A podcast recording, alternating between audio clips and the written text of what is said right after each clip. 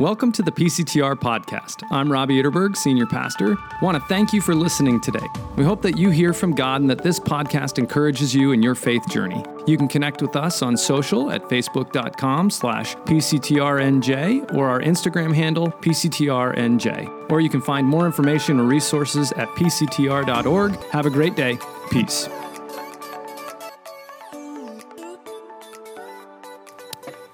Good morning to you all again. If we haven't had the chance to meet, I'm Robbie Itterberg. I'm one of the pastors. And last week, I actually had the opportunity to go to Colorado with my oldest son, and we even got to go skiing because there was snow like real snow, not like East Coast snow, but like real snow and there was snow on the roads at one point, and I, I, found myself thinking about all sorts of times in my life growing up in Colorado where I had either ridden in cars or driven in the snow. I was thinking about the time when I thought it would be a really good idea for my now wife, Abby, to drive in a total blizzard because I figured it would be a great time for her to get confident driving in the snow.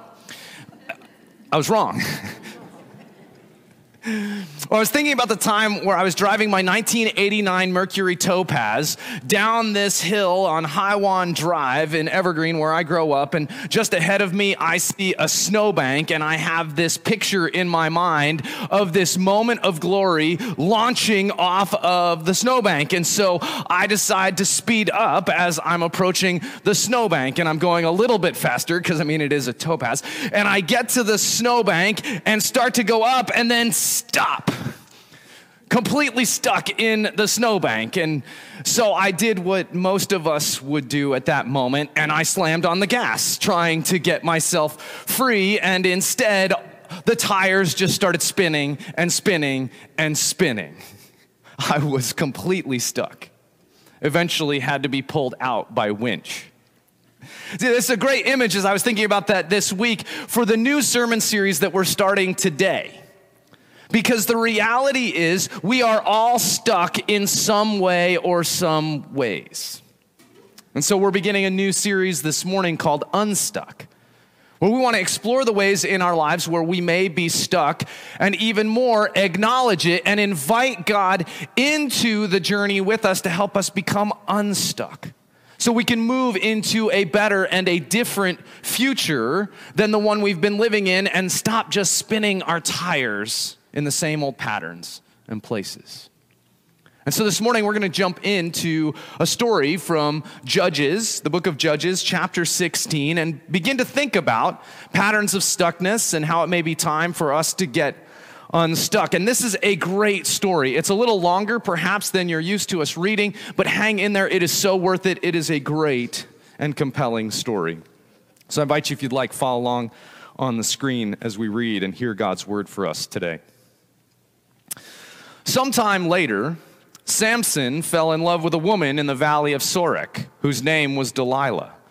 The rulers of the Philistines went to her and said, See if you can lure him into showing you the secret of his great strength and how we can overpower him so we may tie him up and subdue him.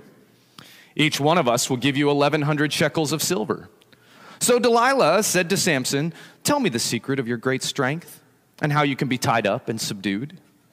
Samson answered her, if anyone ties me with seven fresh bowstrings that have not been dried, I'll become as weak as any other man. Then the rulers of the Philistines brought her seven fresh bowstrings that had not been dried, and she tied him, him with them. With men hidden in the room, she called to him, Samson, the Philistines are upon you. But he snapped the bowstrings as easily as a piece of string snaps when it comes close to a flame. So the secret of his strength was not discovered. Then Delilah said to Samson, you have made a fool of me. You lied to me. Come now, tell me how you can be tied. He said, If anyone ties me securely with new ropes that have never been used, I'll become as weak as any other man. so Delilah took new ropes and tied him with them. Then, with men hid in the room, she called to him, Samson, the Philistines are upon you. But he snapped the ropes off his arms as if they were threads. Delilah then said to Samson, All this time you have been making a fool of me and lying to me.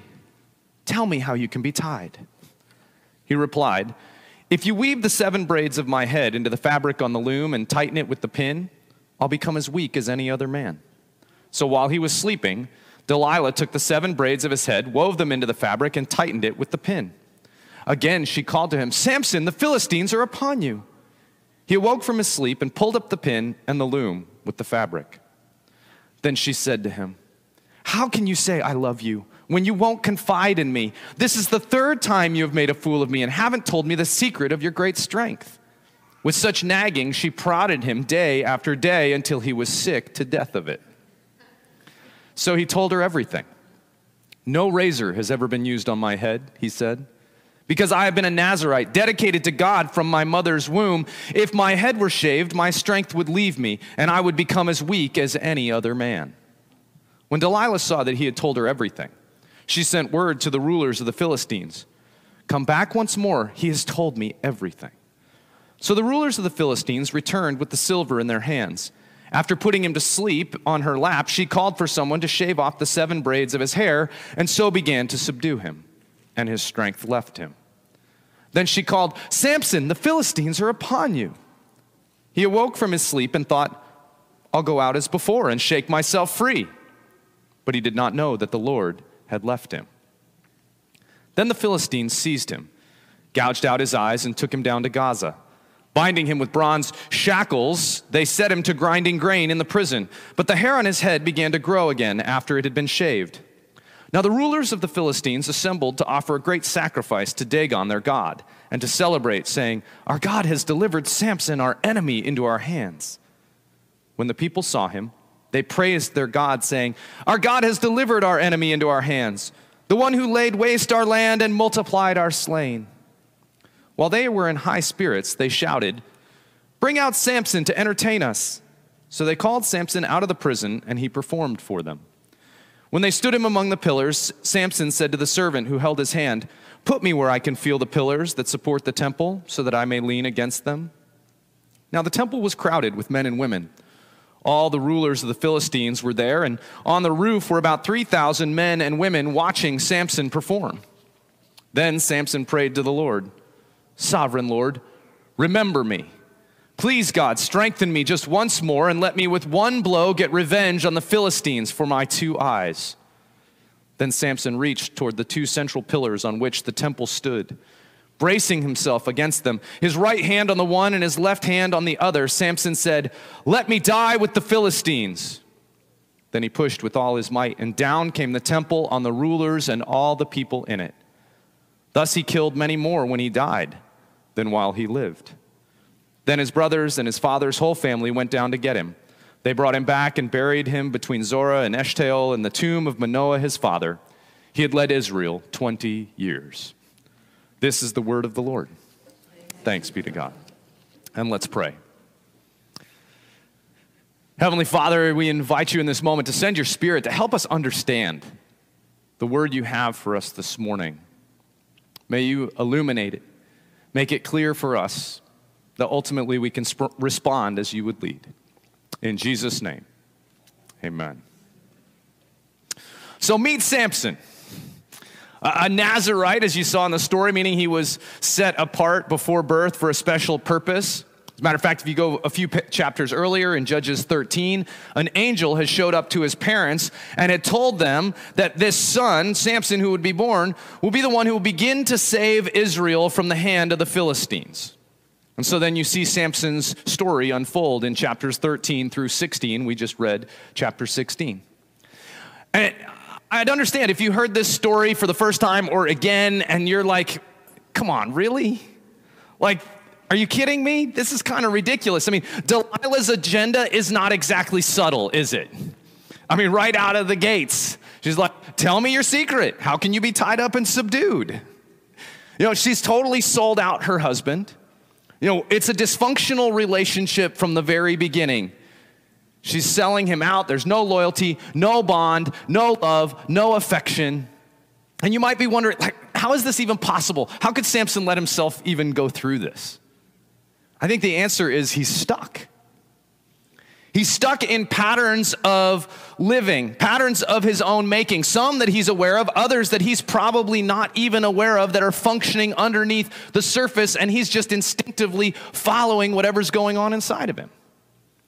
If you read his whole story, he's got a pattern of chasing women, specifically forbidden women. Delilah is actually his third wife.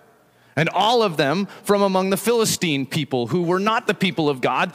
They weren't supposed to intermarry with the Philistines. Samson was supposed to deliver them from the Philistines, but instead he's marrying them and pursuing them.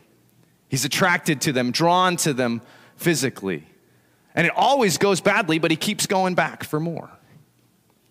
Other patterns that come out in this part of his story that we read Right, three times we see Delilah lures him either physically or emotionally, trying to get him to spill the secret of his strength. And each time, Samson, well, he lies to her.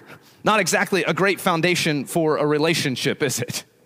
But he lies to her, and she then tries to tie him up and sets a trap, inviting the guys who are trying to kill him even into their very own bedroom wakes Samson up, he breaks free, he kills some Philistines, repeat the pattern again and again and again. So, what's the deal? I mean, it's kind of ridiculous when we think about it, and we might think, man, if I was in this, like, if this is me, there's no way I would go through this charade over and over again. And, and that's probably true if you were in this exact circumstance.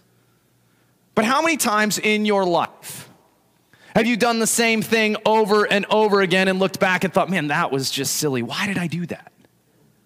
Or have you ever said to yourself, I am never going to do that again? Famous last words, aren't they? See, we find ourselves perhaps not in Samson's exact circumstance and situation, but I believe in Samson's same problem of humanity, where we get stuck in patterns often unconsciously. Eventually, Samson gives into another pattern where that one last time Delilah pleaded with him. I can imagine she's giving him the puppy dog eyes. How can you say, I love you when you won't confide in me? A reasonable response would be, How could you say you love me when you're trying to kill me? But Samson doesn't go there. Instead, we're told in verse 16 that Delilah kept nagging him and nagging him and nagging him and, nagging him and he gives in to her nagging. What an, another very common pattern in our relationships, isn't it? A nagger and a naggee. And some days you're one, and some days you're the other. And I see, don't look around at each other. That's not nice. That's not nice. But for Samson, here there is clearly a total lack of boundaries. He doesn't tell her the truth based on values and principles. He doesn't tell her the truth in order to honor her as his wife or to love her or care for her because he believes in integrity and honesty. No, he just kind of blurts it out because she nags him and wears him down. He isn't living based on principles, he's reacting emotionally in the circumstance. And if you find yourself reacting most of the time, perhaps not even living by the values that you have for yourself, it's because you don't have a clear, healthy sense of boundaries of the person you want to be, of how you want to live in each moment, instead, just giving in to the emotional pressures like Samson has done. And she lures him to sleep, having given up his secret, has the guys come and shave his head. Now he's weak and is going to be carried off to Gaza as a prisoner. And yet, what perhaps is the most striking in this whole story of Samson, perhaps the underlying pattern of dysfunction in his life, is his incredible arrogance. Right? He's been given this gift of God, incredible strength, and yet he has claimed it as his own, using it for whatever he wanted, wherever he wanted it. You can read it throughout his whole story. And in this part of the story, even after he's given away the secret, we're told that when she calls to him and says, Hey, the Philistines are upon you, he wakes up and thinks to himself, You know what? No big deal. I'll just go out as before and shake myself free. What hubris! He hadn't realized the Lord had left him.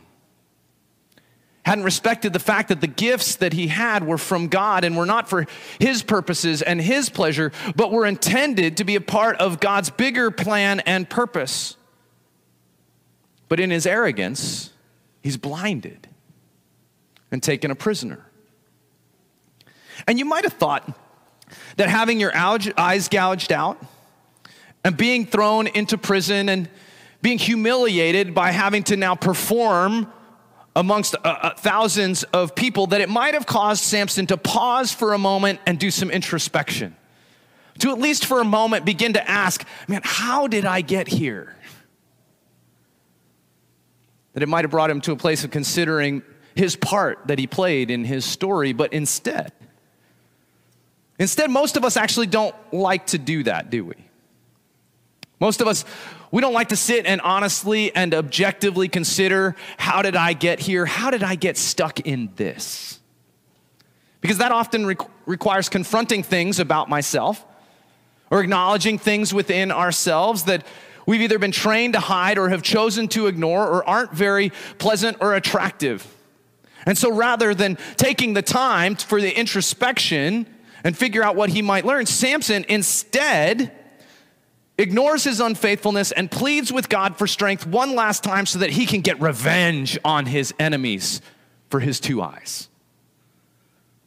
His pattern of arrogance and vengeance and violence. Samson is stuck in a story of his own making that's spiraling out of control. Do you find that you're stuck too? See, because there's lots of ways we can be stuck. You can be stuck in serial relationships, never really satisfied, making the same mistakes over and over again. Stuck in patterns of lies and deceit in order to try to just keep the peace. You can be stuck in the pattern of going through the motions daily, just going to work, going to school, doing the stuff, doing the activities, but it's empty and it's hollow. Kind of like jumping inside a dryer and going around over and over and over. We can be stuck in patterns of bitterness and unforgiveness, stuck in a lack of boundaries and principles and values, stuck in allowing the past to define us, stuck in being a victim in every moment, thinking and believing the world is constantly against us and the problems are always on the outside of us. We can be stuck in anger and withdrawal and denial. We can be stuck in fear and retreat. We can be stuck in people pleasing. We can be stuck in addictions. We can be stuck in joyless religion and rules. We can be stuck in despair and apathy, stuck in gossip. We can be stuck in vengeance and revenge. We can be stuck on a performance treadmill. We can be stuck stuck, stuck, stuck, stuck. And these are just a few of the many possible examples. We're all stuck, one way or another. And you may be thinking, oh, I'm not stuck. You know, this is a great series for lots of other people because I know lots of people who are stuck. And frankly, I'm sick of hearing it from them how stuck they are. So this will be great for them. I'm not like Samson, I'm good. But if you're thinking that the story of Samson is not about you, then that may be exactly where you are stuck. See, because Samson was stuck in his arrogance. So arrogant to not consider the pitfalls of the patterns of his thinking and behavior, his way uh, and approach to life. He was too arrogant to do the work of introspection. He believed he wasn't stuck. He was conquering. He was overcoming. He had it all put together, and there was nothing that could hold him down. Oh, yeah, except for himself. His inability and unwillingness to look at himself he thought he'd be just fine even when he gave away his secrets, underestimating the destruction that he was bringing on himself and even on his people, Israel, that he was supposed to be saving. If you think you're not stuck, the reality is you may be setting yourself up for an incredible amount of pain. Pain for yourself, pain for others in your life who know you're stuck, and they may even be bearing the weight of it. Because the reality is, we are all stuck. We are all works in progress. We're all on a journey of maturity, hopefully, someday becoming like Jesus. But the problem for Samson, and perhaps for us, the problem is that he was practicing what Peter Scazzero would call emotionally unhealthy spirituality. This is a kind of spirituality that disconnects our relationship with God from our emotions and emotional processes that are happening underneath the surface of our lives.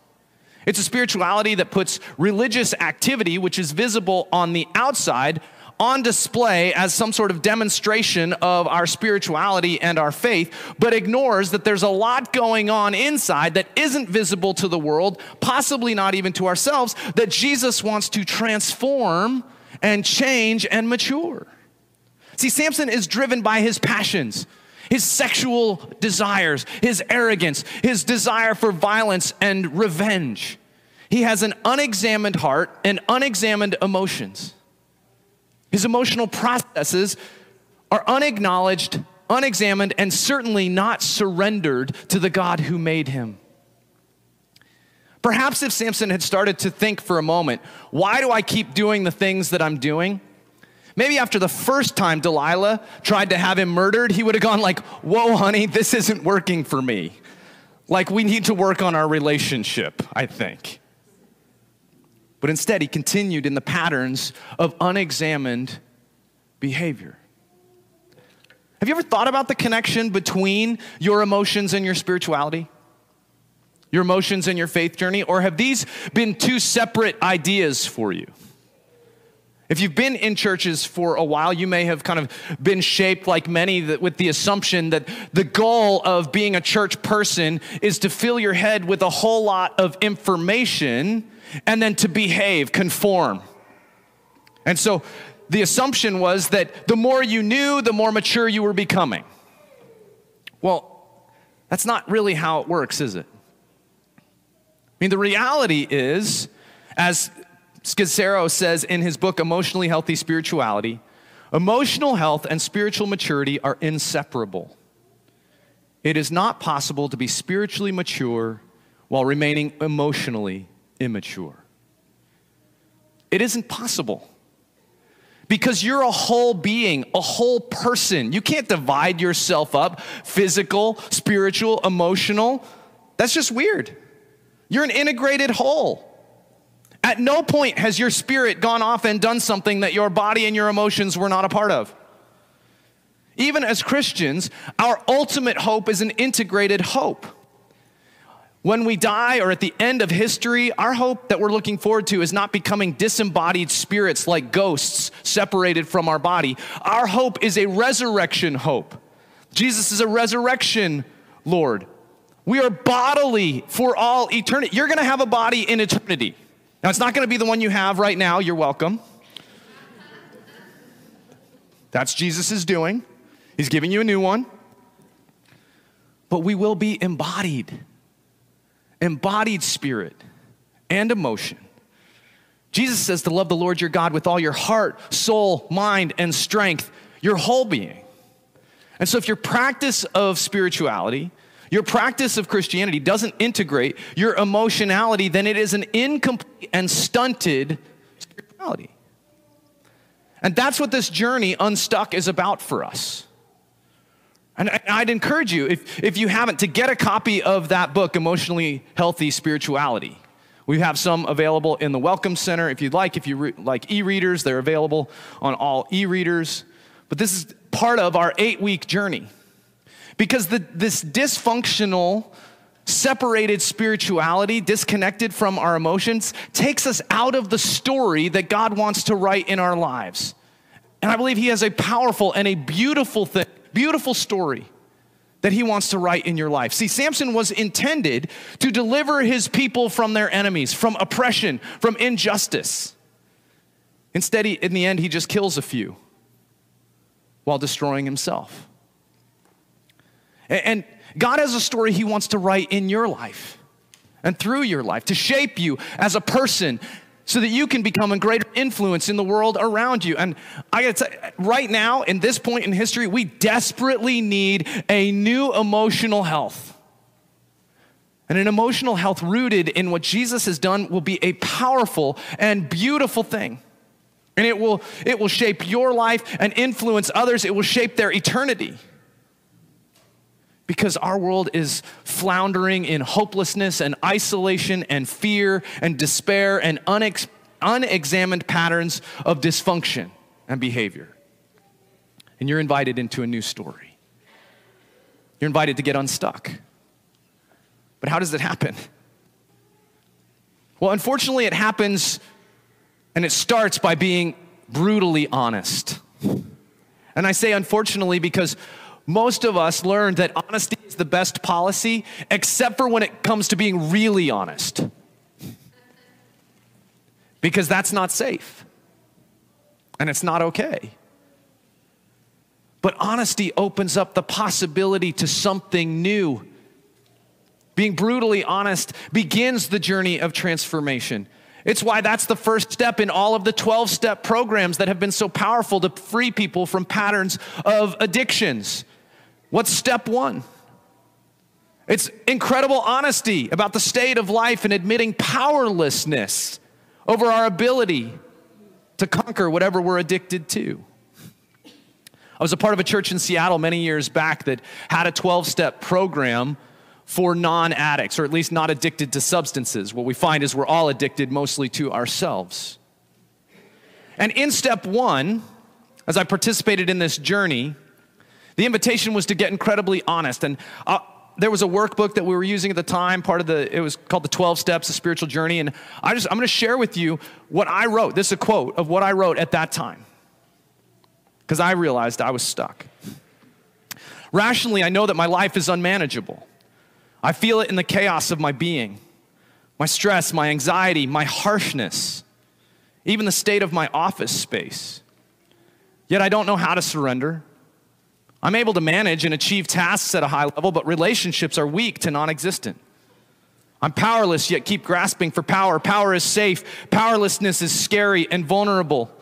I was raised to take responsibility and to believe I could always change my st- situation. I still live this way. High stress, high pride. I was stuck. I was stuck in patterns that came from my background. I was stuck in patterns of my own making. And the beginnings of movement were in brutal honesty about how unmanageable my life had become where I was stuck. And it opened the door, and it will open the door for you to the new possibilities of the new thing Jesus wants to do, like the new wine that he wanted to put in the new in the wineskins. Where he said in Mark 2, as we read earlier, you can't put new wine in old wineskins, they're gonna explode.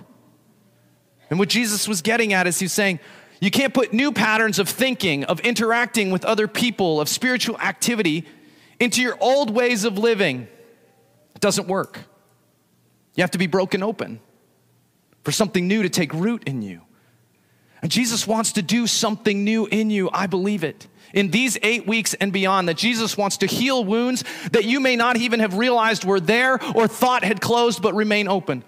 Jesus wants to restore relationships that have been severed for years. Jesus wants to free you from patterns of sin that you may have tried valiantly to overcome in your own but haven't been able to. You keep spinning your tires. He wants to move you out of patterns of thinking, of interacting, ways of believing and behaving that are holding you back from the powerful story He wants to write in your life. He wants to get you unstuck. And hear me clearly, it's not about arriving. This is we didn't call this series arrival like you're going to somehow end in 8 weeks at a place of maturity. It's about getting unstuck. It's about beginning to move forward, beginning to move toward the new thing that Jesus wants to do in your life. But lastly, I just want to acknowledge it's going to take courage. Because the emotional reflection and honesty that we're talking about, it can be hard. Taking off the masks, owning our stuff, it can be disorienting and vulnerable and scary. It's part of why I would so encourage you to join a group for this journey. And I know when I say that, you're like, yeah, no thanks. I don't want to let anybody else into this, but I want to tell you, it could be the most transformative experience for you if you go on this journey with other people. Because you'll learn that you're not alone in your stuckness. You'll learn that you're not uniquely flawed and broken, that you're just as messed up as the rest of us. Welcome to the family. But you'll also hear stories of hopefulness where God has moved in other people's lives, bringing them out of places of being stuck. Maybe even in this present journey, seeing God do it right before your eyes, moving them out of places of stuckness, can only kindle a hope in you that maybe that can happen for you too. So I'd encourage you to join a group. Check out groups in the Welcome Center. Be courageous. And Jesus knows how hard this can be. He knows the temptation to give up and not participate, to check out for like eight weeks and then say, Yeah, I'll come back later. He knows the temptation, men, to say, Yeah, this is really for women because it's about emotions. He knows the temptation to give up on the story that God wanted to write in his own life because he was chosen he was chosen to deliver us, but it was going to cost him everything to give up his life for us so we could be free from everything that hold us, holds us captive, holds us back from the story God wants to write for us. But he submitted voluntarily, giving his life to show you that you are loved. So even as you take on a hard journey, the pain of it is because you are loved and God wants to do something beautiful and new in your life. Jesus wants to work something new in this season to get you unstuck. Will you let Him? Because I think it's time. Let's pray. Heavenly Father, we thank you so much. We thank you that you don't give up on us, that you continue to work out your good purposes in our lives. We thank you that you want to keep working something new. And Lord, we acknowledge our weakness, we acknowledge our patterns, we acknowledge to the best of our ability that life has become unmanageable on our own. And so we invite you into this journey to move us forward, to get us on the road that you have for us, to get us unstuck. Lord Jesus, give us the courage and ability to follow you. In Jesus' name, amen.